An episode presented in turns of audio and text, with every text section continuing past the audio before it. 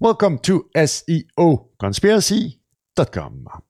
Can I use domain authority as a metric if I'm a SEO professional? No, you should not do use domain authority, especially domain authority by any of those SEO tools. A domain authority does not exist.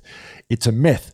The web, Google interprets the web on the page level, not on the domain level.